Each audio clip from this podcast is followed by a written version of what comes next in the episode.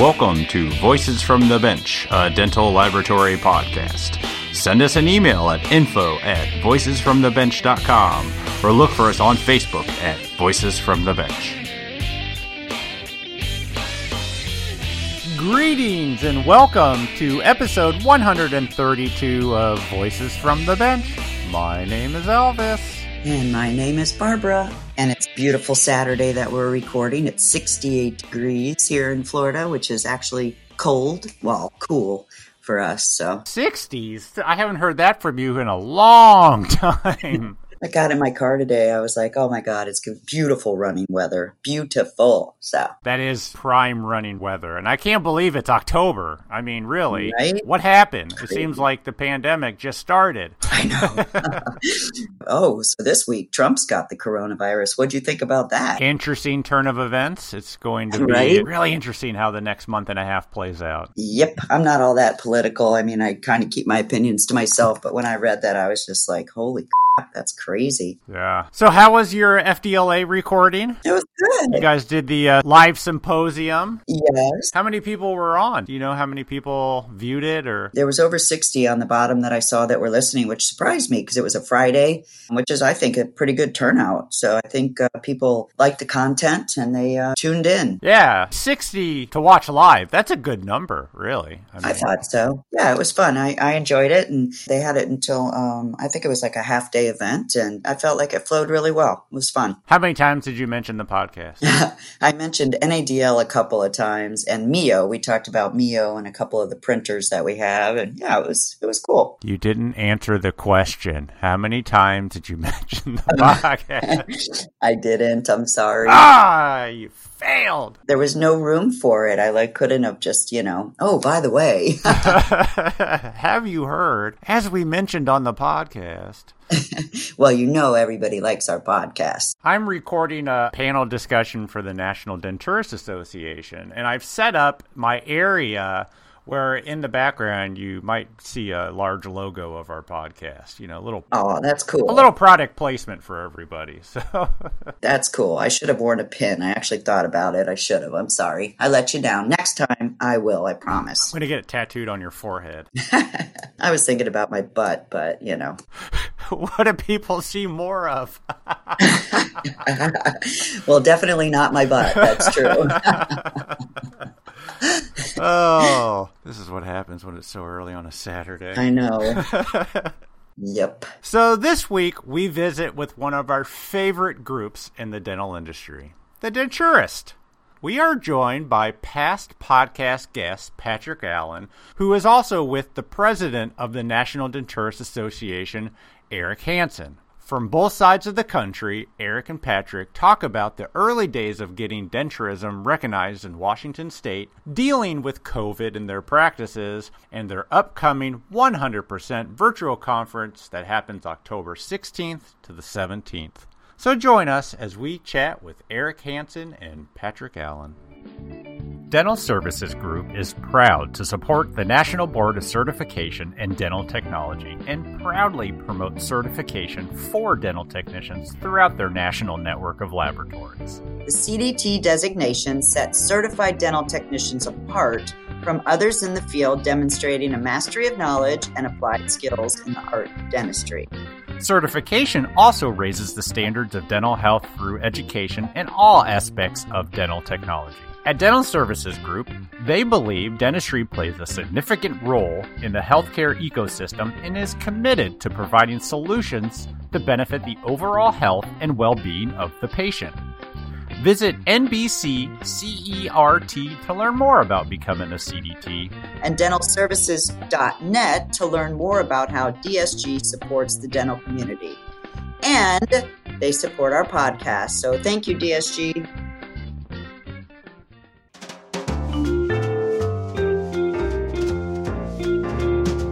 Voices from the Bench. The interview. All right, we are excited to have a Saturday afternoon conversation with a couple of denturists from both sides of the country. Joining us again is past podcast guest Patrick Allen from the New England Denture Center in Maine. How are you, sir? Good, good. Actually, it's Central Maine Denture now. Oh, you've changed it. Wow. well, that was my old uh, company I started with with my family's uh, big old company, and then my wife and I we've we've done our own smaller, uh, more niche mom and pop shop. So here at the podcast, we do extensive research, so make sure you change your Facebook page. For sure. And joining us from the Washington state, we have Eric Hansen from Northwest Dental. How are you, sir? Doing good. Glad to be on. Thank you and Barb for even having this. This has been really great to listen to. Yeah, well, we, we missed you, so we're happy to have you on now. We uh, we're supposed to have you on, I think, a couple months ago. So happy to have you on. Yeah, my technical skills lack are lacking a little, so but I got on today. Nice. Yeah, we talked to your daughter, right? Yeah. Melissa? Yeah, my, Melissa, she's also a denturist. Yeah, that was a great conversation. Yeah, she's a really good denturist. Good talker, better than I am. we have you guys on because you got a few things in the work. Getting ready to come out with the National Denturist Association national meeting, which is virtually this year. What days is that? That's October or what? 16th and 17th. So, how are you doing that virtually? So, tell me a little bit about that. Um, yeah, I'm the uh, president of the National Denturist Association this year, and what a year to be the president. But anyway, we yeah. we normally have a conference in Las Vegas in October, usually during these dates, and it, it lasts about four days. And with COVID, we realized that this we just weren't going to be able to pull that off. So We've recently hired partners in association management, and they've kind of got this down, it sounds like. And during these two days, we're going to have a uh, great conference. We've got great speakers, and, and it looks like it's really going to, uh, they're going to pull it off really good. And thanks to, to Patrick, too, because he has uh, really worked hard on this. That's pretty amazing. I love it. I know partners. Elvis and I know partners really well. Sure. Uh, they run a really, really great organization. So good for you guys. It's awesome. Yes. So how do you join it? Or so do you like have to pay a fee and then you get a link to do it virtually? Yeah, there's a fee. Um, I believe it's $149 for members and 249 for non-members. Hmm. And you go to the NDA website and the information is all there right now but we're still waiting. I believe Tuesday they'll be posting the classes, the exact classes, so oh. you'll know exactly who's speaking when, and you can listen to the whole thing or you know parts of it, however you want to do it. Awesome. Will it be recorded, or do you have to watch it during its time? It will be recorded, and there'll also be some other classes that won't be during the conference that you'll be able to get some more continuing ed afterwards and then we're looking at probably doing some things like this throughout the year so people can get some more continuing ed if they weren't able to attend this. So um, I think it's going to be maybe a blessing in disguise that we can do some different things throughout the year and not just have the one conference. How many continuing education credits that you guys need per year? Each state varies.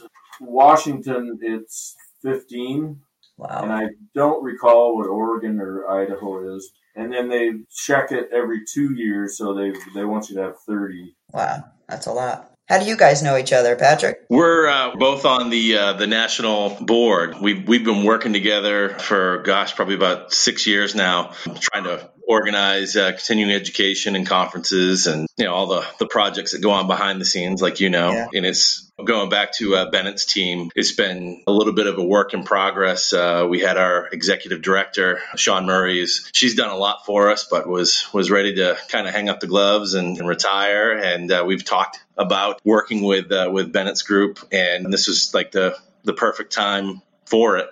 And then I guess we're also finding out, you know, the value of uh, of what they can do. Yeah. Because I don't know that we could have put yeah. together this conference and, and, and, with this type of quality format. And, you know, they've, they've worked to put together a virtual vendor room. Uh, so, you know, a lot of the vendors have really jumped on board much better than, than we could have even anticipated. So, you know, we're really looking forward to seeing you know where this goes. And like eric said this is going to allow not only for us to have uh, you know other events other options but i hear from a lot of folks that we want to get in touch with outside of denturism. A lot of our dental technician friends who say man i'd love to go to vegas but i just i just can't take half a week off and fly out to vegas for this. Now you're going to be able to uh, you know access a lot of this uh, content right from your uh, right from the comfort of your your home. So awesome. we're really looking forward. We're really hoping that you know we'll have a lot more accessibility, and then some of the the bonus content that's going to be coming out even after the fact. So it's it's kind of a nice thing. You know, if you if you can log in, not only do you get the Friday and Saturday content, you'll be able to go back and rewatch and re-access stuff. And then we're going to be releasing other content here even through the end of the year. That's great. I'd like to see that. I haven't seen a virtual meeting yet. Are you guys gearing this a little bit more towards introducing denturism to non-denturists? Since you have this ability to reach so much more people? That's kind of been our MO now. You know, this this event used to be kind of one of our, our bigger fundraisers. And uh, also understanding this year, it probably won't be as, as big of a profit center for our organization. We've just kind of switched our focus to, all right, how do we how do we bring a little more inclusion and kind of cast a wider net over some of the folks that we want to be able to uh, to bring in, whether it's just for a little bit of CE or whether we want to try to find the next group of technicians who say, you know what, I, I want to figure out how to take that next step and bring denturism to uh, to my state. So that's kind of the been a little bit of the, the shift in mission and uh, realizing that you know we, we just need to find uh, you know other ways we can we can bring others into the fold. Nice. Yeah, I think it's a good way for non-denturists to really learn about the profession from the comfort of their own home. Oh, absolutely. And that's part of the reason why also we, we talk about that member rate and we've extended that to NADL members. So there's a, a little bit of a uh, perk to being an NADL member as well. Yeah, I'll say that includes Elvis and I. So we got to check that out. I wish we were traveling somewhere, though, to be honest with you. But I think it's genius that you're doing it virtually. Yeah, it, it, would be nice. I think everybody's been cooped up and would love to get out and go somewhere. And Vegas is usually just gorgeous this time of year. It's it's usually between like 75 and 85 degrees and dry and comfortable. And by you know October in Maine, it's already getting pretty chilly. So uh, we look forward to having that fall conference. But you know, things being what they are, we're going to make the the best out of this, and uh, I think there's going to be a lot of a lot of silver linings that come out of this whole whole process. Yep. Nice. So, talk about some of the programs that you're putting on. What type of speakers? I mean, it's kind of hard to do like a hands on, but I'm sure you have some good things lined up. You know, one of the things that this has allowed us to do is really capture a, a wide array of, of speakers from different locations. And we've had, you know, tons of, of uh, great talent that have they've come right to the front and been willing to uh, to jump on board and help us find a way to, to make all this happen. You know, we've got some uh, really good uh, names from here in the U.S. You know, we've got Aaron Deutsch and Alexander Winchy and uh, Jeremiah Nas, good friend of mine. And then uh, as we go over to the uh, the international side, we, we were able to get a hold of Paul McNally and Carl Brown and Joseph Rotoni uh, from Hungary. So we've got uh, you know a myriad of different topics that are all you know uh, in the uh, removable realm. And, and, then the other thing that we are putting together is kind of the first time we sort of uh, piggybacked off of the uh, Visions 21 meeting that Eric and I checked out last year was the, the roundtable mm-hmm. concept which Elvis, you, you you've heard of, right? Yeah, yeah. I love the roundtable. yeah, that was great. So for those of you who don't know, we got we got Elvis to mediate the uh, the roundtable so it doesn't get too rowdy, and you know we've got uh, couple of folk that come from uh, sort of uh, marketing, practice management sort of companies. And then uh, some of you might know Esther Schwenning uh, from uh, Canada. She's like rock star denturist, and she's been been awesome to talk with about this. But she's way into how to promote your business and, and marketing, and that's something that, that a lot of us just haven't had a lot of focus on. You're dental technician turned denturist, and then you know you know how to make dentures and, and do a great job, but then how how do you actually make money at doing it? And and, uh, and that's something that uh, I know for me and, and, my wife we've been sort of looking at is you know how do we present ourselves in the in the best light and recognize what your value is and uh, and all that good stuff. So we got a lot of great speakers and a lot of cool content, and I think it's going to resonate well with a with a lot of different folks. Awesome. Yeah, and the thing with uh, Esther is, you know, she just thinks things that we would never even dream of, you know, and she just thinks so outside the box. And and when she gives her talks, you just think, well, how come I didn't think of that? But uh, she was really good. And she's from Canada, you say? Yes. Yeah, she's from British Columbia. She's up in uh, Prince George. It's Oh, about yeah. halfway to Alaska. I know where that is. It's beautiful country. Nice. So, do they have like a camera or something where they have a crew that goes in and sets up and then they speak in front of that live? Or is this pre recorded? Some of the the content is going to be pre-recorded, and some of it's going to be live. Wow. and we're going to be using a, a couple of different formats to be able to record it. Most of it won't have studio production quality. You know, really, we're, we're just more focused on getting the uh, the speakers. I, I know one of them has already said he's going to pre-record and, and have a, uh, a production crew go through and, and polish and edit it. So, but you know, really, we were more keen on just making sure people were able to deliver the message that they want to deliver and, and be able to, uh, you know, just put the, the content out there. A lot like this podcast. I was just going to say, Elvis, you and I could do something like that too. well, I'm looking forward to it. When you reached out to me to host the panel, I was kind of worried that I really didn't know what I was going to be doing. But as we learn more about it, this idea of how you guys market your businesses, even pre and post COVID, I find it interesting because it's kind of what labs have to do. Yep.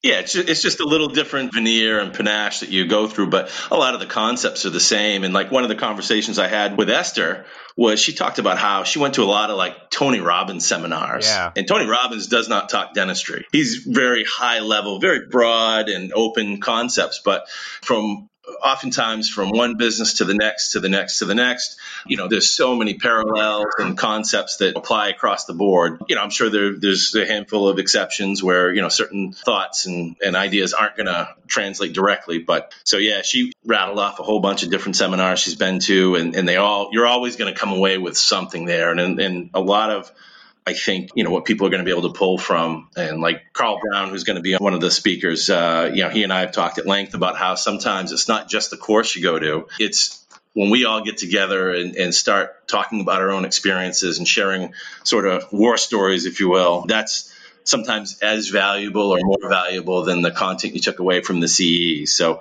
you know, that validation and that being able to, uh, you know, confirm that, hey, that, yeah, that's what I do, or, oh, that, okay, that's what I need to start doing. So, like Eric was saying, Esther, you know, is just brilliant. She'll come up with what seem like so simple ideas. How come we haven't all been doing this all along? But you know, you need that innovator. You need that that person who can like really uh, open that wrinkle in the fold and and you know show it to the world.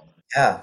Definitely love that. Changing the subject a little bit, we talked to your daughter a couple months ago. How did you inspire her to become a denturist, or was she always on your side watching you? And what was that like for you guys? Because my dad owned a lab, so I'm speaking from the daughter's perspective here. Uh, yeah, my dad also owned a lab, and um, it was his dream to become a denturist. And he had been fighting for it since the 50s. We're, you know, right uh, next door to British Columbia, which has had it since late 50s, early 60s. And so it was pretty common around here. And I think at that same podcast, you had Val and Sharon on there. And Yeah. his dad was also back in the 50s with my dad going to the legislature and, you know, putting money into it. And anyway, make a long story short, when we did the Initiative 607, my kids were young. And so when you're working in a lab and you have a, we had a denturist clinic on Indian reservation, you know, you're working pretty much, you know, 18 hours a day. Plus we're doing all the stuff for the initiative. So my only way to spend time with my kids was they just came along with for everything. Yeah. So they kind of lived this deal. they they lived going to meetings and debates and going to Olympia and so it was in all their lives. They just grew up with it. And then Melissa started to work in the lab and then when the American Denturist School came online, we just you have to have a mentor and that was me and then so she could do all her classes online and do the rest of it with me right here at the clinic. Worked out good. That's a great story. I love that. She was awesome. I love talking to her.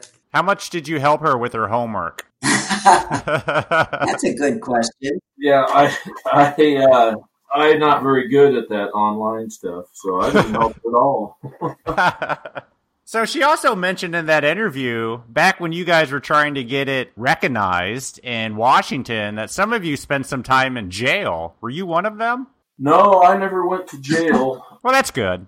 Yeah, I mean it was it was threatened, and we spent a lot of time in courtrooms, but we never had to go to jail ourselves. But there was one or two, I believe, early on that had gone to jail, and I believe way early on, like back in the in the fifties, there was a couple that may have. Hmm. So when did you first open your practice? Did you just take over from your dad? I went to work with my dad in 1978 out of high school. Before that, I worked with my brother. He's got a crown and bridge lab.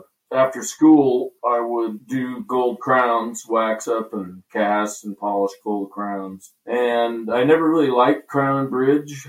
I quit that, that right out of high school. Tried my hand at house painting. and then when the weather got cold, the dental lab warmth seemed like that would be a good idea. So I, I went to work for my dad. He had just had to let somebody go and learn the denture side, removables. And I just fell in love with it. I just, I love doing, making dentures and everything about them. After that, we got to be really good friends with one of our accounts, uh, a dentist, and we opened up three clinics under his name. And then we would just all three alternate working at them needless to say, he was not a popular among the, the dental community around here, but he continued on and he eventually had to leave to go take care of his parents in Oregon. And so we bought the clinics from him and the state was after us all the time, trying to shut us down. So we sold them to a dentist and started a clinic on a Indian reservation, passed our own denturist law, and the state was coming after us there also, but you know they couldn't prevail because the tribal sovereignty prevented them from going after us. So wow. then we worked with other denturists in the state to pass Initiative 607 and worked together with clinics, and I eventually bought him out when he retired, which he only did for about a year, and then he came back to work for me pretty much up until his death here about 10 years ago. So yeah, it's been a quite a journey. That's amazing. That's a great story. So where are you guys now? You're located in Washington? You said it was really smoky out there. I know that podcast is probably going to be released in a couple weeks or so, but what's it like there right now? If I can kind of get off track a little bit. We don't have any fires here, but Oregon and Eastern Washington, there's just fires everywhere, and the smoke is just all drifting up here. So it's like it's foggy. The sun is it's a beautiful day, but you, the sun you can barely see it through the smoke, and it's a nice bright red through the smoke, but you, it's not creating any heat or, or anything. And it's just, it's kind of eerie. Wow. And it doesn't, you know, my eyes are watering and I, my throat gets clogged up, but hopefully it's going to blow out of here at some point. Scary. My parents are in Oregon right now and they're saying the same thing. They can't breathe, yeah. can't go outside, super smoky, just uh, not a good thing. Yay, 2020, right?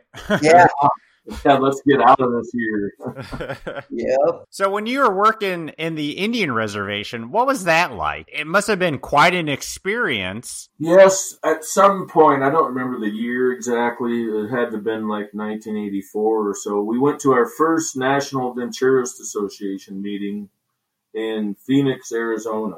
And it was our first exposure to that many denturists. There was denturists from Oregon and Idaho where they were all regulated and we mm-hmm. weren't in Washington yet. And we met some gentlemen from Mississippi and Oklahoma and they had a association, the Indian Tribal Denturist Association in Oklahoma and I believe some in Mississippi had passed laws, the denturist law. They had created a denturist test clinical and written. So what we did, we got together with them and they came out here on their own dime. And that's the thing about Denturists; they will help just about anybody and never ask for you know any compensation for it. Yeah. They came out, they gave us our tests, and we passed the law through the Nooksack Indian Tribal Council, and they owned the clinic, and we managed it for them. And so Mhm. then we were completely, you know, the state could not do anything. And we were about 10 miles out of town, but we were absolutely swamped. Bo- both of us had at least 30 case pans in front of us at all times. And Wow. the patients were just I mean it it was busy and it was it was wonderful. It was it was so fun. I mean we were getting there at five in the morning and leaving it to go home. I went home to eat dinner with the kids and then when they went to bed I went back to work. But to see my dad's face, he was finally a denturist. Mm. Mm-hmm. It was really something. He he was so happy. So were you only able to see people on the reservation or from people outside the reservation could go into the reservation? No, they could go into the reservation. Everybody was basically welcome. Yes. And did you work with a dentist there or how did you handle extractions and things like that? But we had some dentists that, of course, we had a lab, so we had a lot of accounts, and Mhm. we had to tell them goodbye when we did all this. And some of them said, "Good for you," you know. Send us whatever you need done, and we'll do it. And we had 10, 15 different dentists around the county that would do. You know, we would just say evaluate for extractions, and you know they would just take that patient and do whatever they needed to do and then send them back to us and, and it worked out great That's awesome.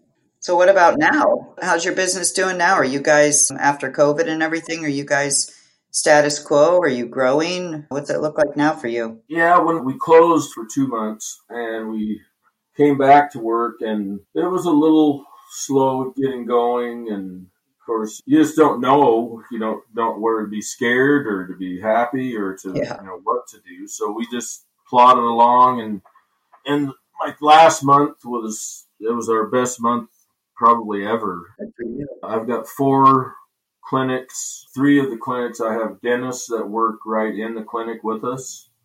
And I've got three denturists and myself that work my son, my daughter, and another denturist in another clinic. And I kind of go between them all wherever I'm needed. So it's been coming back. It's been good. I was surprised. I thought, you know, nobody's going to come in and do this. This is the most dangerous thing ever. We're and what are we? I was thinking, what are we doing? We're here. We are elbow deep in saliva all day. I mean, it's like- I think the reason that it's been so well received is, you know, we take so many precautions that Yeah. I, I think we're pretty safe. I've seen a couple reports about our industry and dentists and the whole thing and saying how much that we are doing to keep each other safe and secure and everything that we've always done basically you know now it's just up another notch but we've always been i i feel a really safe industry as well Yeah, definitely. Exactly. I was actually on our uh, task force to uh, get dentistry reopened here in Maine. Um, our governor had elected to follow CDC guidelines, and that was pretty much to stick to strictly emergency uh, care. A handful of dentists, a couple of hygienists, and myself as a denturist kind of worked together as a coalition to put forth a proposal to the governor, and, and it was well received. And we reopened after, I think it was just a smidge over six weeks of being closed. So, and we've been meeting after the fact to sort of monitor our you know additional precautions and um, you know and I've even heard some arguments from some very prominent folks in dentistry that say that you know universal precaution all on its own is more than likely sufficient if indeed you're you're following that to a T. But certainly you know we want to put the uh, the interests of the public first and foremost. And I think you know one of the questions that they ask a lot is you know how do you guys feel this is too restrictive or too limiting? And I said we're not in a in a field where we're creating a lot of aerosol. It's not like uh, being at the hygiene chair or the dentist and you're drilling decay or doing endo or whatever. You know we're we're in a spot where essentially the you know what we're doing sort of qualifies as an examination level. yeah Um, even though, yes, we're dealing with saliva, we're taking the appliance out. It can be disinfected on the spot. You know, we're not creating that active aerosol. So denturists are kind of at an advantage in, in that respect. The other thing that I have a difficult time relating with sometimes is it's just my wife and I. So we yeah. have control over the entire staff because it's just us. Uh, a lot of outfits that have larger staff, you've got a couple of assistants, hygienists, three people at the front end managing, you know, things coming in. There's a lot more bodies to corral. Whereas in my office, as a general rule, there's three people in the office wow. at any given time myself, my wife, and the patient. In January and February, we had uncharacteristically busy months. And we thought, my gosh, if it keeps up like this, you know, we'll man, maybe we'll be able to retire soon. And then, uh, and then of course, March, April, and May, uh, you know, you jinxed it, Pat. Yeah, oh yeah, yeah sorry, my fault. no, no, no. I, I, say that in jest, but uh, we, you know, we shaped up for a really, really good first couple of months, and then we had a complete stop we were kind of worried. We weren't sure what the consumer confidence level would be. You know, how is this going to play out? But I think the the best way I can put it is is oftentimes I hate to profile because profiling is wrong, but many times your denture wearer is someone who has sort of put things off. They tend to put things to the back burner and then react you know, after they realize there's an issue or a problem. Not everybody, but you know, there's lots of them that do. And the the way that I, I coin it to people is get that. Yeah, Monday is always kind of a busy sort of repair day, and every day a certain number of dentures break. And then on Monday, you had three days worth of denture breaks. If it's a holiday weekend, you got four of them. And boy, you're going to be even busier on that Tuesday. And then we had six to eight weeks of broken dentures or people who have been putting it off and realize, oh my gosh, what am I going to do if this gets worse? So we had lots of people who all of a sudden had a sense of emergency and I need care and I need it now. And most of them were really, really great in understanding about how we wanted to sort of control the pace and, and you know, slow things down. We couldn't just fill up the waiting room with people. And, you know, I think that it's brought a lot of people who realize how important their care is. And now they're not willing to put that off anymore anymore. So if it keeps up this way, then you know I think it'll it'll it'll all work out. But uh, yeah, there's there's always I think the hardest thing through this whole pandemic has been the uncertainty, the unknown. So we're figuring it out as we go along. Awesome. Yeah, I know when we opened back up, it was definitely a reline city there for a couple weeks. We were doing relines nonstop. Absolutely. Yeah, and when this whole thing started, it was interesting. Our governor you know, made his list of things he wanted to close, and one of those being dental. And Denturis wasn't on the list. There wasn't any sort of guidance or anything to do anything for us. And so when we checked into it further, we were told by the state, your profession can do whatever you feel is the safest for you. So Interesting. At the beginning of all this, I don't know what, and they're closing everything. It's kind of scary. So I just closed everything, and we were seeing emergencies. Dennis would see an emergency, and we were classifying like repairs as an emergency. So mm-hmm. some of the dentures were, were saw a few repairs. So we weren't completely shut down, but I just thought it was interesting that to kind of back up where Patrick was saying that we're in a unique situation, Denturists are, because we're not creating the aerosol and true, and the government even kind of backed that up too by not closing us down. So I just thought that was an interesting part of all of this. Uh, didn't the National Denturists Association come out with a statement during all this? I kind of remember seeing something that you guys recommended following ADA or something like that. Yeah, Patrick, do you remember we vacillated back and forth? Um, but I, did, I do know that we came back that everyone should follow the CDC and the ADA recommendations. Yeah, I think it's, it's, it's sort of like in the the political realm where you know there's a difference between kind of what's going on on a national level and then certain states' rights. Um, we're in such a unique place where even though there's only six states that uh, denturism is legislated, every state's kind of got its own sort of way that it goes about doing things. So, you know, we, we kind of put out a blanket statement to, you know, hey, follow the state and ADA guidelines, you know, kind of look to that as our umbrella for guidance for protecting the public and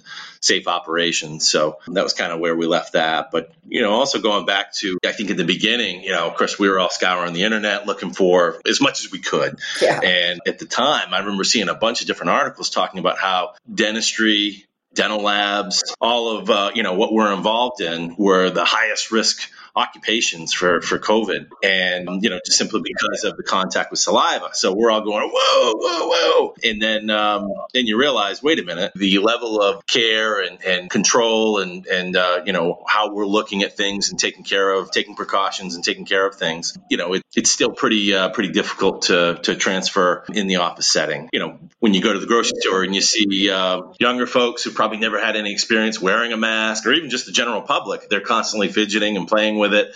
You know, I get to a point where I forget that I have a mask on my face because I'm so used to having it on you know, all the time. So, uh, you know, it kind of makes you cringe just a little bit when you see people, you know, not using uh, PPE properly or uh, or in the way that it was intended. But, you know, I guess, you know, our hearts are in the right place. So the last question that I asked when we were on our COVID reopening task force meeting last month uh, was if anybody on the, the panel had heard of a dental office being a vector for, uh, for COVID. And I've seen a number of stories where someone on the staff contracted COVID, but it, it wasn't passed on because of you know universal and, and additional precautions. Yeah. So you know everyone pretty much said that you know no one's aware of where you know a dental office or a dental lab has been seen as a you know sort of a vector like like some of the bars and restaurants and other types of operations uh, have been. That's a good thing. We, are in a good place taking the precautions uh, that we do and and uh, and protecting people, so we can feel good about that. Yeah, the way they make it sound is like you know if one person has it, you know, 50 people around them get it. We actually had a a couple cases at Knight Dental, which is where I work, and we got them out immediately and sent them, you know, home for two weeks, and then had to make sure everybody around them went and got tested as well. And nobody got it, but the one person. You know, when you hear about the news and everything, you think that it just spreads like wildfire. But um, you know, we were fortunate where um, you know, we stopped it right in its tracks and haven't had a case since. So thank God. One it was actually my sister. She's the one that got it. So yeah, I, I think it it really just depends on the environment and the, the level of awareness. Mm-hmm. And uh, I know though, right before we actually closed, sort of the feelings were getting heightened that, oh man, maybe we should close, maybe we shouldn't. So bef- this is even before, uh, you know, the governor had, had asked for, uh, you know, all non-essential businesses to close. And, you know, we had the very first patient of the day came in and just a, an older gentleman who, uh, he wasn't actually ill, but he sort of had a, just a chronic cough, you know, he'd get a tickle in his throat and he just was very haphazard about it. And we were like, you know, hey, we need you to cover your cough and we need you to, you know, you just realize there's some people yeah. that, that aren't going to have the same level of awareness. And we realize like, wait a minute, all right, we've got to make sure, you know, how, how can you control, and especially the more people you funnel into an area, how are you going to control who touches what? And, and you know, we, we've seen some very well educated people come in who you, you just assume that they know better. And you realize, I mean, hey, anybody can very innocently touch their face, touch their nose. You know, uh, we had a gentleman insist insist on washing his hands. And then as soon as he comes back out of the bathroom, the first thing he does, he pulls his mask down, grabs a tissue, blows his nose, throws it away, and then puts his mask back on. You know, yeah. so, you know, you're like, hey, why don't you well, get a hand sanitizer? And, well, why? I just washed my hands. Like, yeah, you did, but you, you washed it in something else afterwards.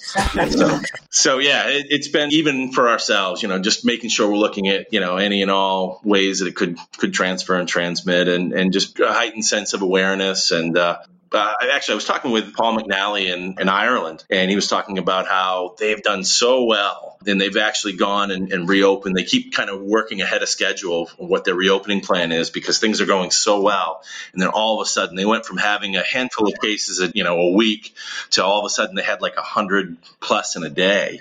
Wow. And there was like a meatpacking plant that it, it ran through. The scary thing was I think it was like more than half of the folks that tested positive. They just did a mass testing. I said, everyone go get a test, get you know get tested, and like more than half of the people that were tested uh, showed zero symptoms. Yeah. So you know that's the that's the hard part is you know someone could be walking around, no fever, no cough, no nothing, but they very innocently carry it along and, and pass it along to others that will show symptoms and and may be uh, more adversely affected by it. So just one of those things, you know, as we figure out, I think there's the jury's maybe still out on you know what elevates the uh, the rate of transmission and and uh, what environments it, it, proliferates in. But evidently, it's not the dental office. So yeah, good for us. We've had three offices in our area have somebody come down with COVID, and I always find out about it when a driver comes back to tell me, "Hey, did you hear such and such at Doctor Such and Such's office? They have COVID," and I'm like, "What?"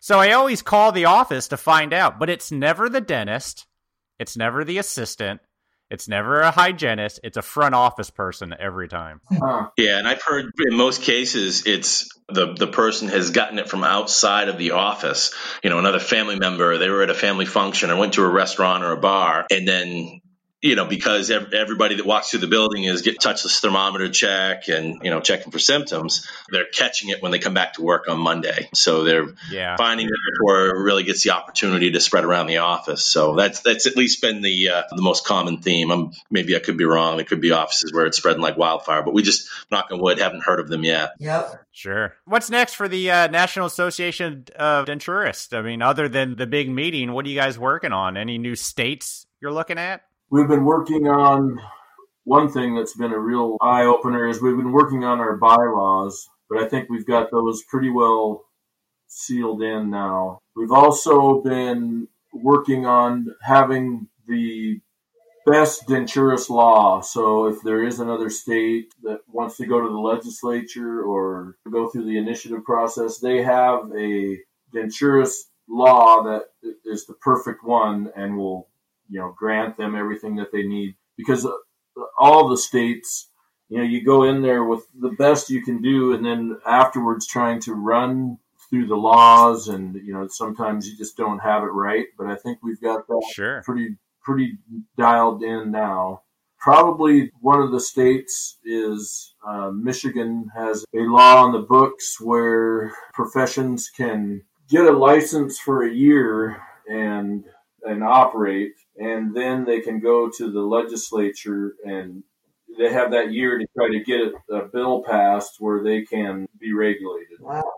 Mm-hmm. Basically, like a license portability uh, allowance, where you can come with a license from another state and work underneath that outside license for up to a year. So, you know, we're looking at it as, as potentially a uh, sort of an opening to allow someone to come in. But, you know, in that meantime, you know, in that year, you know, there would have to be some other action taken. But going back to, you know, what states you know, where we'd like to go to. We'd love to go to all of them, sure. but it's a matter of finding uh, the bodies or the grassroots effort, if you will.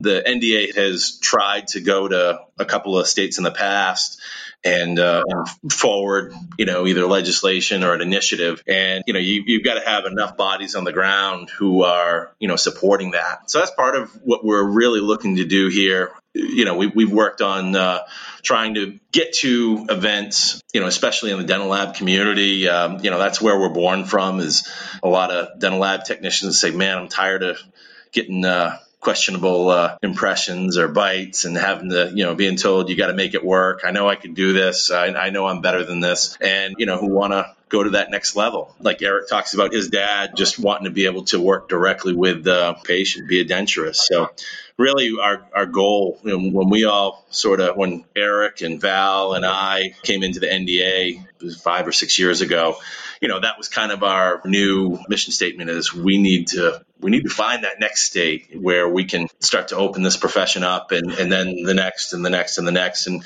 we firmly believe that you know once we do get the next right state to, to open up you know, it'll be an inspiration for for others, and we'll start to see that groundswell of, of support and uh, and people come together around the idea.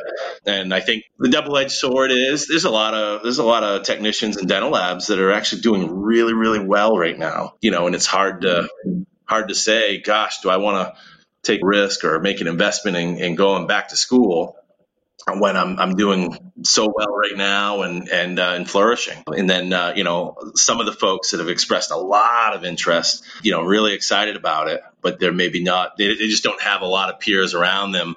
You know, you, it's hard to run an initiative with with one person trying to pull the wagon. You really need about you know about a dozen people to to really rally around the concept and the idea and to carry each other. And the thing uh, you know we've told a couple of folks is when you start on an endeavor like this, plan on it being a, probably a two to five year project You know, if, mm. even, even, when you've got armload of lobbyists uh, with you, you know, it still takes years to navigate that system and that political landscape, and so that's kind of what we're we're really trying to do. Is, is uh, you know, amongst us, we've always you know known how great of a profession this is, and uh, you know what, what, we're able to do, and we know there's there's some folks out there that are aware of it and, and would love to do it, and we we commonly hear people ask, "When are you bringing denturism to my state?" Hmm. and you know, we have to find a you know the best way to say, well, when can we help you bring denturism to your state? So that's kind of where we're at. Is we're almost on a little bit of a uh, information session to you know let a lot of people know who we are, what we do, and that you can do it too. Awesome.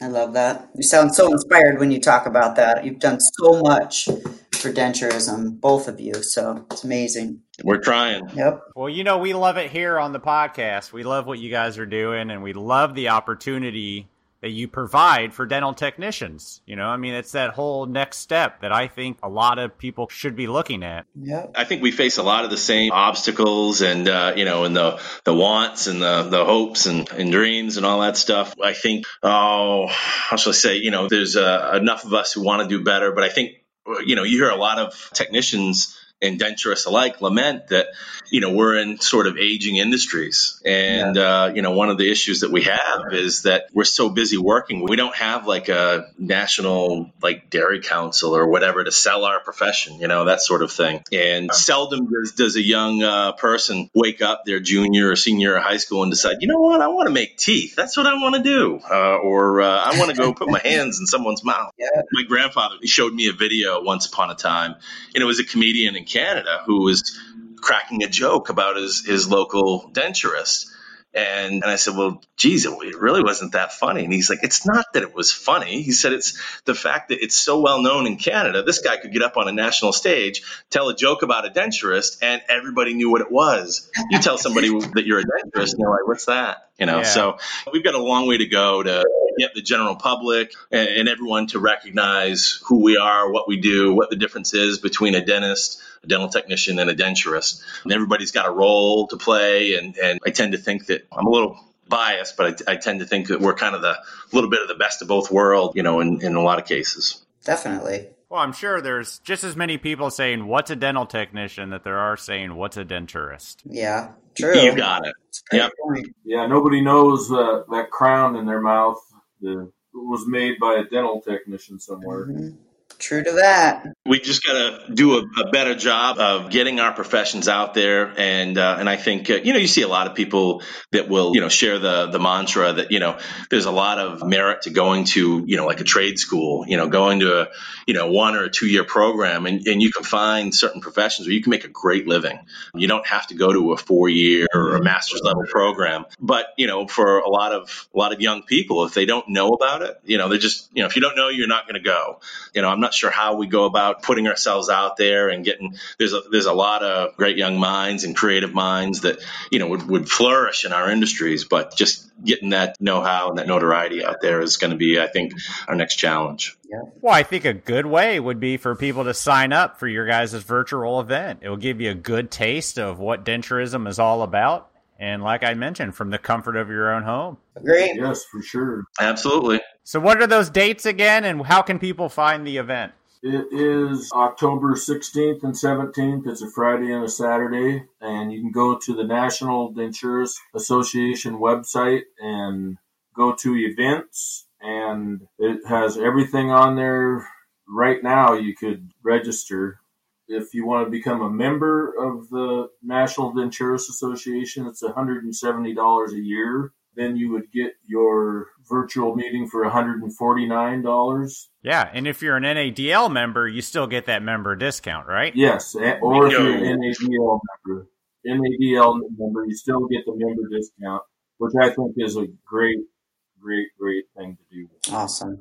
I recommend anyone out there that's making removable you know, dentures or partials to take a look at this event and see if it's even an interest of yours you can excel so much in this profession. Yeah. Crown and bridge technicians could easily be trained as a denturist because you already have the basics and and be an easy way to transition even if you were doing crown and bridge. Yeah, for sure. And I appreciate you guys uh, giving us the opportunity to make the plug. We're uh, going through a very unique time and a very uh, interesting transition, and uh, you know we appreciate. We've, we've actually had really nice outpouring of support from our vendors and even some of the technicians that have spoken at our events in, in, the past have, have become members and wanted to you know figure out how they can be involved and they've been really integral you know a lot of people have remarked that in the past we've had some pretty noteworthy uh, high level technicians you know, provide some pretty top notch continuing education. You know, we appreciate uh, anybody who is willing to support us in, in, in, any capacity. And hopefully, you know, we can give you a, a, good bang for your buck here and some, some really great, great education and the opportunity to come together and, and meet some folks. Uh, I think when, when people see the, uh, the virtual, um, vendor format with the, the tables that you can sign into and get a chance to, uh, you know, to talk with, uh, with folks, uh, you know, it's, it's, maybe not going to be as good as being uh, in Vegas, you know, at the show in person, but um, you know, maybe the the next best thing. So. Well, good luck with it. I'm, I'm looking forward to it. I'll definitely be there. Check it out for sure. Thanks, Barb. Patrick brought me to this realization that why haven't we had a relationship with NADL and you know dental lab associations? And so I thought about it, and I think when we ran our initiative, there was some bad blood because some of the the big labs, you know, did things against it and put money against it, and got to thinking about it. And I'm like, you know, we have a better relationship with dental associations. I I thought we've just got to start getting a better relationship with the dental lab community and uh, have them get to know us better. And so I think this is all just going to work out great.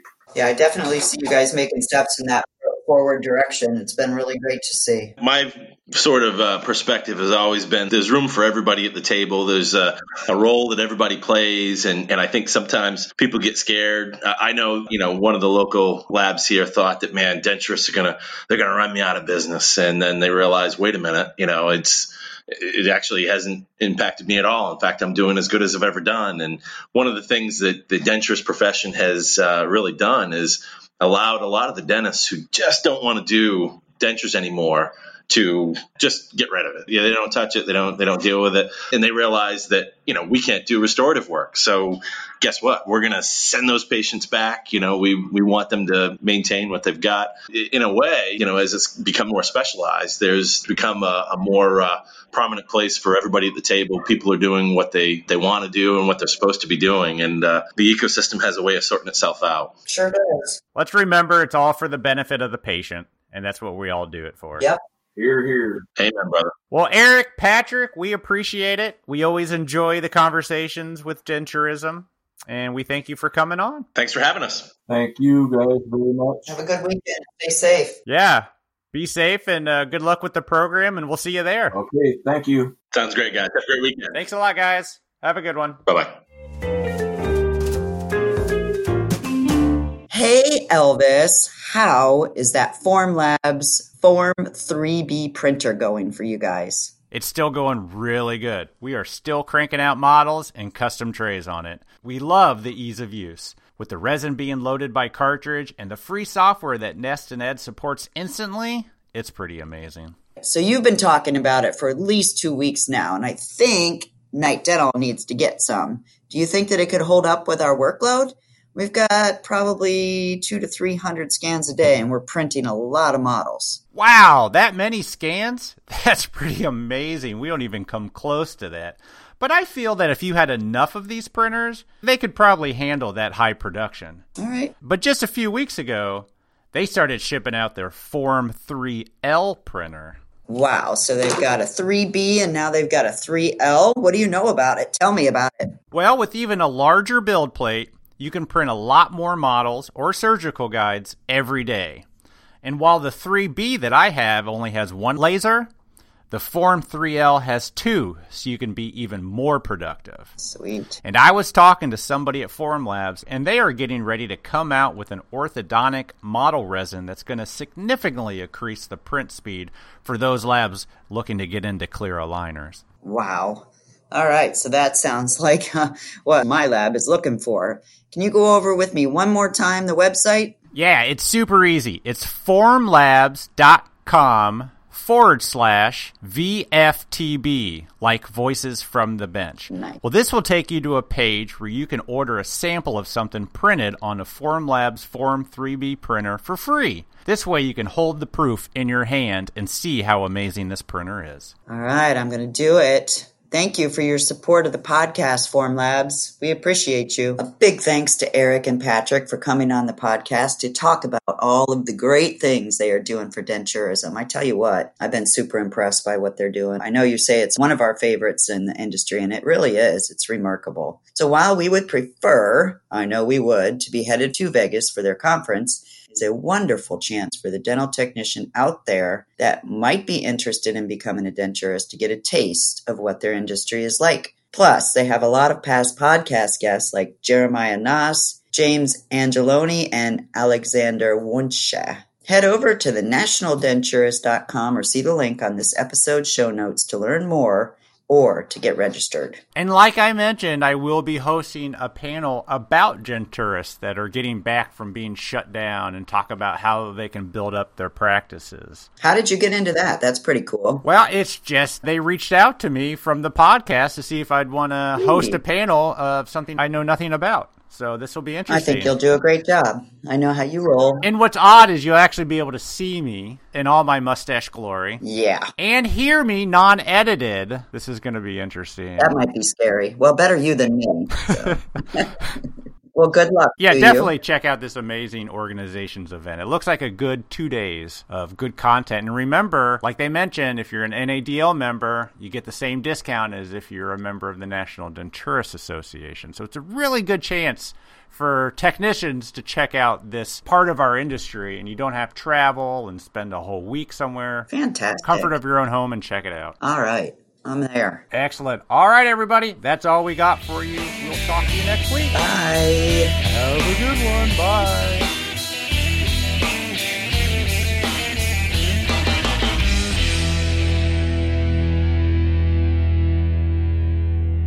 Spit it out, Barbara. Tuned in.